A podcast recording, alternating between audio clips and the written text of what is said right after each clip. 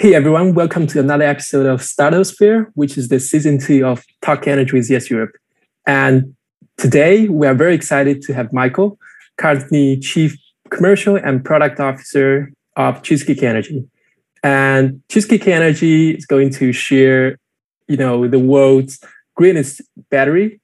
And uh, of course, we're going to hear Michael to talk more about it. But just to begin with, Michael, could you give us a, a quick elevator's pitch about yourself to the audience? Yeah, sure. So, hi everyone. Uh, so, yeah, Mike Simpson. Uh, I originally trained as an aerospace engineer and then moved into clean tech. Decided I'd done enough damage to the environment and, and moved into clean tech. And it was fairly early on that I got involved in Cheesecake Energy. Um, so we, we founded Cheesecake Energy back in 2015, uh, or the ideas came out in 2015. Um, we've, been, we've now grown it into a company that employs uh, 17 people, and we're looking to make a huge difference in sustainable energy storage, something that we can really scale up globally. That, that's really interesting to hear. I, I heard from your background that you decided to start up your, you know, Cheesecake Energy while you were doing a PhD. How how did you make that decision, and how did it feel like you know, to juggle between a PhD and a startup? So I, think it's maybe not for everyone, but but I loved it. I, I found it really really helpful. Uh, so it was I was able to kind of grow and, and develop the concepts in the company alongside uh, kind of my, my, PhD, and that gave me uh, both a bit of space and didn't it didn't need to pay the bills immediately. Not that the PhD paid too many bills, um, but it, it gave me kind of the, that parallel uh, kind of interest really. Uh, so because I had kind of day job of, of kind of doing the PhD and the evenings and weekends growing the company, it really helped to kind of put the, the PhD research into context and and give a, a bit of diversity to, to what I was getting involved in. It's also fantastic to be developing a startup in a university environment. Uh, so much support. Uh, Imperial is really good for this, but a lot of other universities have, have kind of fantastic ecosystems and support networks. Uh, and I would say to everyone, really rinse those because it's it's fantastic to have those those networks you can draw on.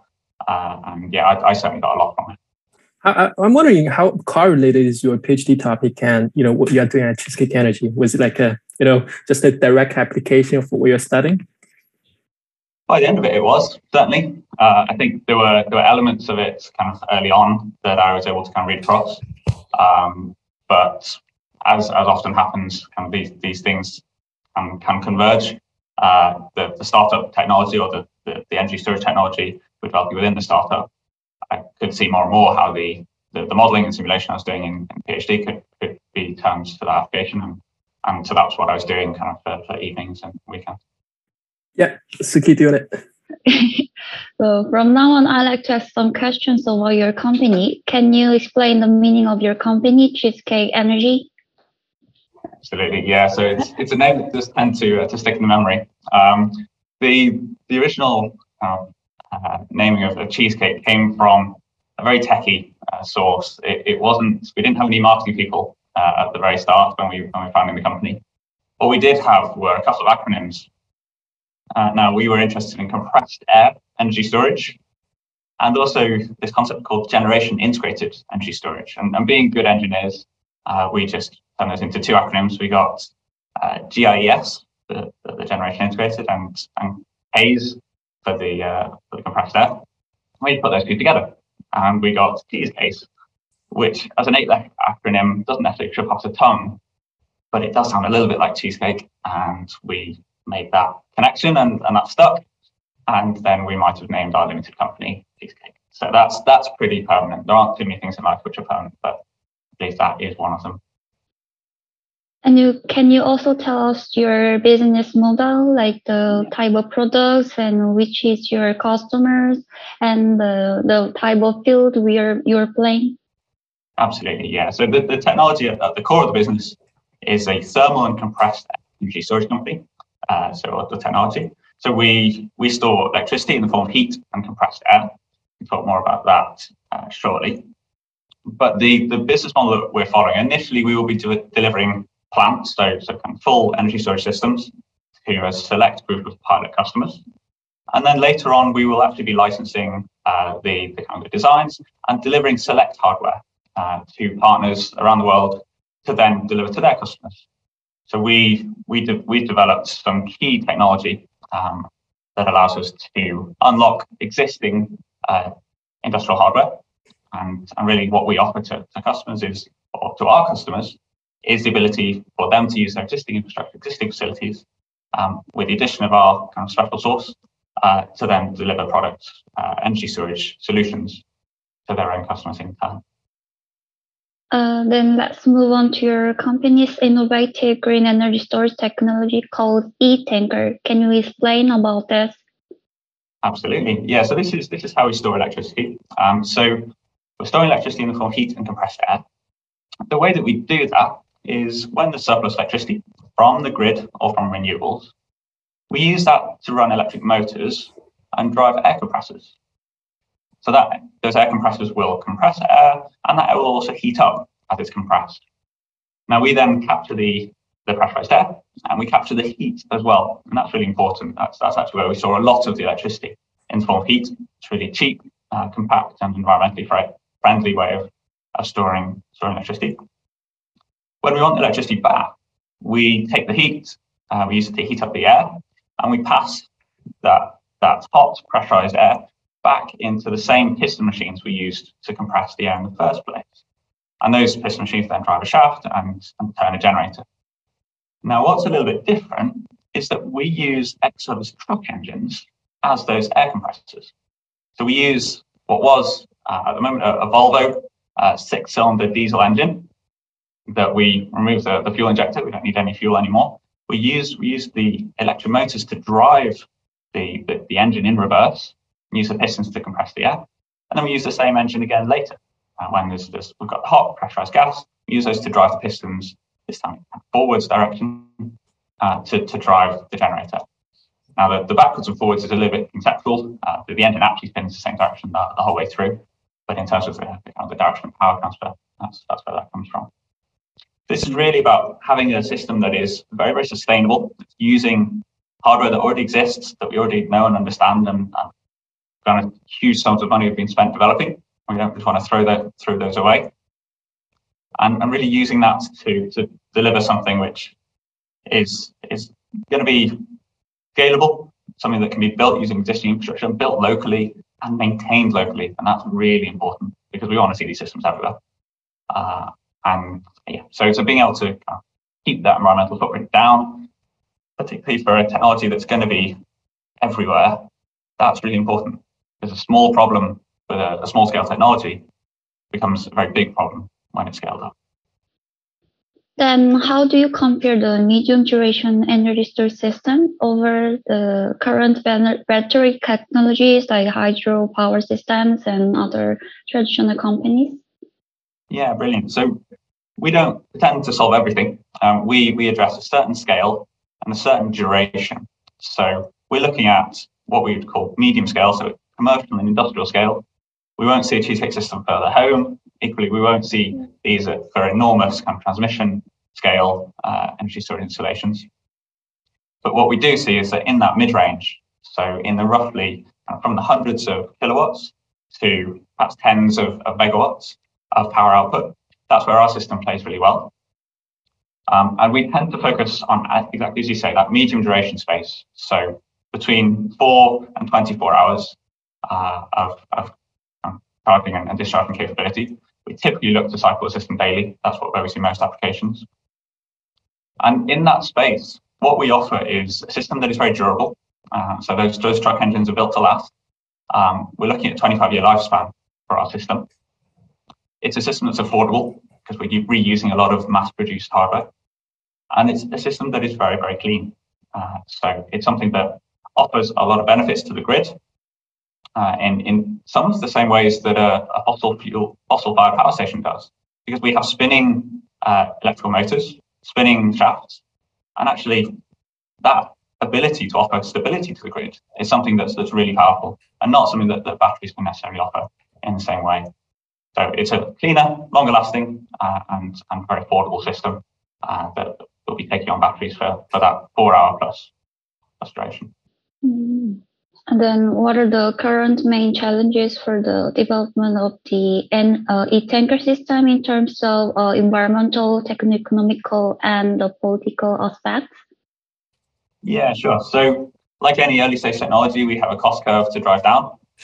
Uh, what helps is that because we're using existing technologies, existing infrastructure, actually accessing that automotive type scale uh, is is kind of very doable. Um, we have some technical challenges remaining to, to kind of complete our system, but those are it's all really well understood. Uh, it's there's no new science in our system, and that helps a lot. It's there's a lot of engineering, but it's it's not new principles. We're not developing new materials, new concepts. Uh, it's really just applying uh, kind of what's already known in a kind of an efficient, cost efficient, and, and technically efficient way. Uh, so that's that's what we're working through at the moment, and we've got a fantastic team that's doing that. And since the crucial impacts of the Russia-Ukraine war on the power and energy sector in the global energy storage market, can you give us some ideas about the future of storage capacity and its regulation in the midterm related to traditional and emerging uh, uh, Asian buyers? Yeah, I mean, huge, huge topic, um, but but some some kind of little kind of snippets from from our experience. Uh, what the, the kind of the crisis is in, in Ukraine has, has done is, is very much put the spotlight on uh, kind of energy security in a way that perhaps hasn't been there uh, for, for a little bit, um, and actually made it really clear that the kind of distributed energy has a huge, huge role to play. And so going on renewables and using storage to overcome that intermittency, I think there's a huge additional of attention uh, going on to storage. Of course, high electricity prices do tend to, to drive commercial customers to, to be thinking in the same way uh, and, and looking much more closely at, at those, those, those energy bills and saying, okay, well, could we put solar on the roof and could we put storage in place to, to help us drive down those, those energy bills? So good from that perspective. Uh, of course, uh, huge negative uh, effects as well, um, both, both kind of so kind of as, as society, but also kind of disruption to, to kind of many of Ukraine's outputs. Uh, so kind of huge steel player. Um, so yeah, I'm really really sad to see kind of both both the human cost and, and kind of the, the, really damaging economic effects as well. Just one uh, follow-up question about your earlier point about offering stability or maybe flexibility to the grid. I because this is one of you know the main challenge for integrating like over maybe forty percent of uh, variable renewable and it's like wind and solar. So like how much of a say percentage do you see your technology uh, has that potential in you know carving out the whole market in offering that flexibility in the future? Yeah, definitely. So again, there, there are these different timescales kind of over which storage acts. There'll be the very, very short timescales, and that's actually where we see a lot of the market today in that kind of frequency response space. We've got short duration batteries, and of course, there's a lot of discussion about hydrogen as well. Um, so, and that's maybe thinking more, much more about the longer duration. And it's that medium duration that is is in some ways quite nascent at the moment, but it's going to be huge. And that's that's where we we see something like 80 to 90 percent of the storage volumes sitting uh, as as our kind of renewables penetration grows, as we electrify more rural areas uh, and kind of bring bring power to kind of areas of both both kind of in kind of the global north and the global south, uh, where at the moment we don't have electricity demand or, don't have electricity supply. Um, we see our technology as solving of a number of the challenges in that medium duration space, is, is a big space. But of course, there are other fantastic technologies there as well. Um, so we we would anticipate looking to claim perhaps between between 15 and, and 20 percent of the medium duration market uh, and really kind of, kind of build on that. But we want to see lots of other technologies alongside us and, and kind of bringing bring all, all their own kind of unique capabilities to, to, bear as well. Um, this is not a, a one technology problem. Nice. So do you have plans to explore the other type of technology as well? Yeah, absolutely. No, I mean, we, we want to see kind of lots of uh, lots of different technologies. Energy storage is going to need to be as diverse as, as the power generation uh, kind of system and, and everything else that we, we see around us. This is we don't just have one one solution for delivering power, um, and we won't just have one solution for, for storing it either.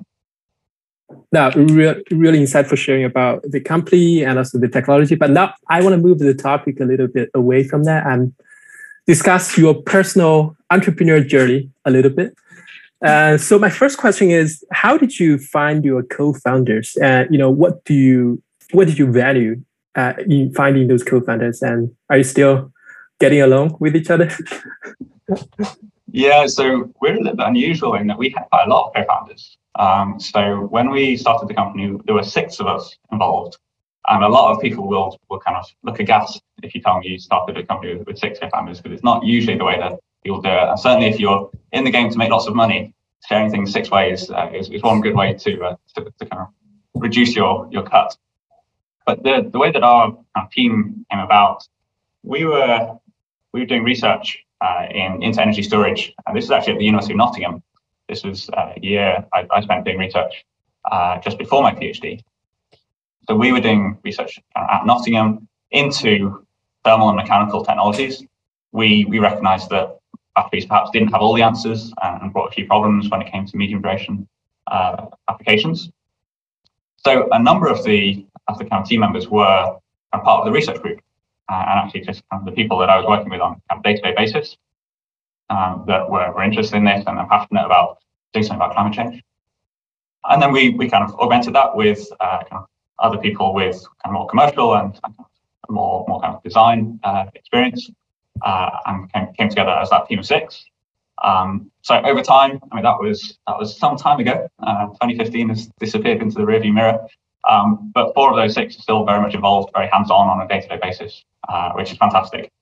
Um, I think would I advise people to start a, a, company with with six co-founders? It depends. I mean, we're doing a hardware technology. It's tough. Uh, there's a lot to think about. There's a lot of different aspects, uh, and I think we've drawn on everyone's time uh, in in spades in, in the early years, and we, we continue to do so now. Just now that we can actually pay people. No problem. And the question is about fundraising. I know you've been raising uh, quite some money, especially during the pandemic, which is remarkable. Um, what were were the key factors, you know, for you to raise the money? Yeah, so people will often say that kind of your first raise is, is the hardest. Uh, I hope that's true. Um, but we, have we've, we've done a couple of raises now, and, and certainly it, it, it, does seem to support that. Um, when you start out, you don't have the networks, you don't have all the contacts that you can go to to raise money quickly, so you raise money slowly. Uh, and that's certainly been our experience. We were told up front that fundraising will take longer than you think, uh, and it's never been anything but. But uh, I, I, personally really enjoyed it. Um, so yes, it's a it's a lot of work. Yes, it distracts from kind of doing the, the technology development and the kind of commercial development that, that kind of is, is really really exciting. But speaking to people, sharing kind of the, the story of the company, sharing your experience and, and why this company is exciting. I, I got a lot of energy from that. Um, so really enjoyed it. And it's putting ourselves out there has led us to speak to some fantastic people who've offered great input and who we continue to work with. So I think you can see fundraising as a slog, and, and if you do, then it will be. Um, but equally, if you see it as, as kind of a crucial part of your role as co-founder, uh, then actually I think there's there's a lot of positives to take from it. And then just looking back on these few exciting years of your startup, what were the some of the top lessons you have reflected? Yeah, so I think the, the lesson which which will continue to stick with me and I'm, I'm learning every day is, is move faster. Uh, there's always a million things to do as a as a startup. Um, there's, there's always a million things to do and, and nowhere near uh, kind of that many resources. But having a really clear and kind of ruthlessly prioritized set of, of tasks and, and kind of goals in order to to make the most of, of your limited resources is is key. And you will find yourself kind of being pulled in different directions, uh, and that's that's normal. But knowing where you want to get to and ruthlessly ticking them off uh, is is really important. And I can't claim to be the best at doing that. Um, I, I, don't think anyone can uh, claim to have perfected that. But it's something that I continue to have a lot of focus on to try and improve on that all the time. Well, let me ask them this question from a different perspective. What are you most proud of so far on this startup? Yeah, I think what I'm most proud of is the team. Uh, I think we've punched well above our weight in terms of getting the quality, uh, kind of fantastic people that, that we have working with us. Um, so I think that's that's been a huge huge accomplishment, uh, and a credit to them for for joining a startup kind of early on and without huge resources behind it, but with a really exciting vision uh, and and actually taking a, a leap of faith, um, kind of evaluating for themselves. Of, does this does is this company exciting? Is this company going somewhere? And I'm for us the, the their assessment was yes. Um, so no, I think huge huge credit to the team, and we'd be absolutely nowhere without. Fantastic answer. You mentioned about mission. That what then tell us a little bit about your you know short term and long term goals. Yeah, so as, as a company, our, our kind of goal is to be kind of the, the primary provider of, of kind of energy storage technology, and that'll be working with partners, but but to be kind of the, the technology of choice for, for medium duration energy storage. I that's a, that's a lofty goal. Um, I think what it translates to on a day to day basis is really pushing kind of every in every way we can to, to get this technology to maturity as fast as possible. Um, so get it to economic maturity, to technical maturity, and and commercial maturity as well, making sure that it's the technology that our customers want and need, uh, and that involves a lot of conversations. Okay, so I'll move on to the uh, career advice questions. Before we close, uh, let's talk about the career advice for students and young professionals who are interested in the energy sector. Uh, can you give us your top three uh, suggestions to them aspiring to start out they, for the for their own business? Yeah, I mean, I think to, to anyone who is thinking of, of kind of starting a company in, in kind of clean energy uh, or in, in climate, climate tech, kind of environmental tech, um, first thing is go for it. Really go for it because it's so important. It's so pressing. It's so urgent. And yes, not everything will work, but if we don't try it, we won't know. And the worst thing to do would be to sit back in 10 years and, and regret not having given it a shot. Um, so I've, I've certainly found that kind of it's a hugely friendly and, and kind of supportive space. Uh, kind of people incredibly generous with their time, and that's probably the second piece of advice. You're going to need to take their time uh, because there isn't time for us to make all the mistakes first time. Um, we have to draw on everyone around us, kind of whoever you can talk to, um, do it. Uh, there's there's a huge number of people who want kind of clean tech uh, and kind of climate tech companies to succeed. Uh, a few of them who uh, maybe didn't have the chance in their own careers to uh, to be as climate focused as perhaps we can now with with the support and the infrastructure that's around us here and now. So make use of people around you and make use of the the kind of the networks and the resources and the infrastructure um, that universities offer, that even uh, kind of groups like like Yes Europe offer, and, and, kind of the connections that you can you can make through through kind of you guys and, and conferences, get out to events, uh, and, and have conversations. It's it can be a surprisingly small world once once you're kind of at, on the, the kind of the, the conference and, and, event circuit. Uh, lots of names keep coming up, and kind of being able to tap into that is, is fantastic. And can you give us types of experience who are helpful in developing their careers during school or after graduation period? Yeah, so I mean, I, I certainly got stuck into a lot of the entrepreneurship kind of activities through uh, through university. Um, not so much in my undergraduate. This was this was almost exclusively uh, kind of in, in my postgraduate uh, kind of studies, uh, just that I wasn't as quick on the uptake as, as perhaps. I mean, certainly talking to a lot of undergrads uh, at Imperial, they're, they're a lot more on it than I was, which is great to see. So getting stuck into kind of the, the various kind of entrepreneurship competitions, uh, the mentoring that's available, I'm going on to lots of workshops, uh, I've probably been to more pitch workshops than, uh, than I can remember. Um, so all really useful stuff. Um, take any opportunity to do public speaking because uh, it's all it's all the same stuff. It's all the same skills, and that confidence and comfort is is so powerful. Uh, it'll come in useful in, in so many ways. Mm-hmm. So currently, we have many young talents in Yes Europe community.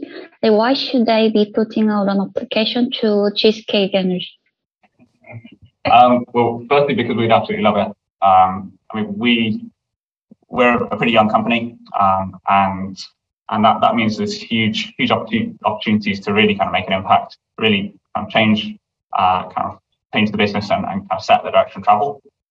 So if you if you're interested in something where you'll make a huge huge difference, and every contribution is, is really obvious and really, really can recognize, um, then we can certainly offer that. And then in terms of having a climate impact, uh, I know that's, that's something that, that's a huge driver for me uh, and a lot of our team. This is an area where the technologies are nascent, where there are a lot of opportunities and the impacts are enormous. So if we can find, uh, if, if we can deliver this solution to integrate renewable energy and help support grids as they decarbonize, then it's going to be the biggest impact that, that I think I could dream of uh, kind of individually and, and for a lot of a lot of the engineers and scientists and, and kind of, uh, business thinkers. It's it's massive. Hmm. Okay, that brings us to the end of this episode. Thanks, Michael, for joining us this awesome discussion about yourself, your company, your startup journey, and your career advice. We hope that's a nice journey from Michael uh, for operating this startup in the innovative and registered system uh, were beneficial for you. As always, thanks for listening to Startup if you join our show, please rate and review us on Spotify, Apple Podcasts, and Himalaya. And be sure to come back next month for a discussion. Until then, this is Sukyung, uh, and see you soon.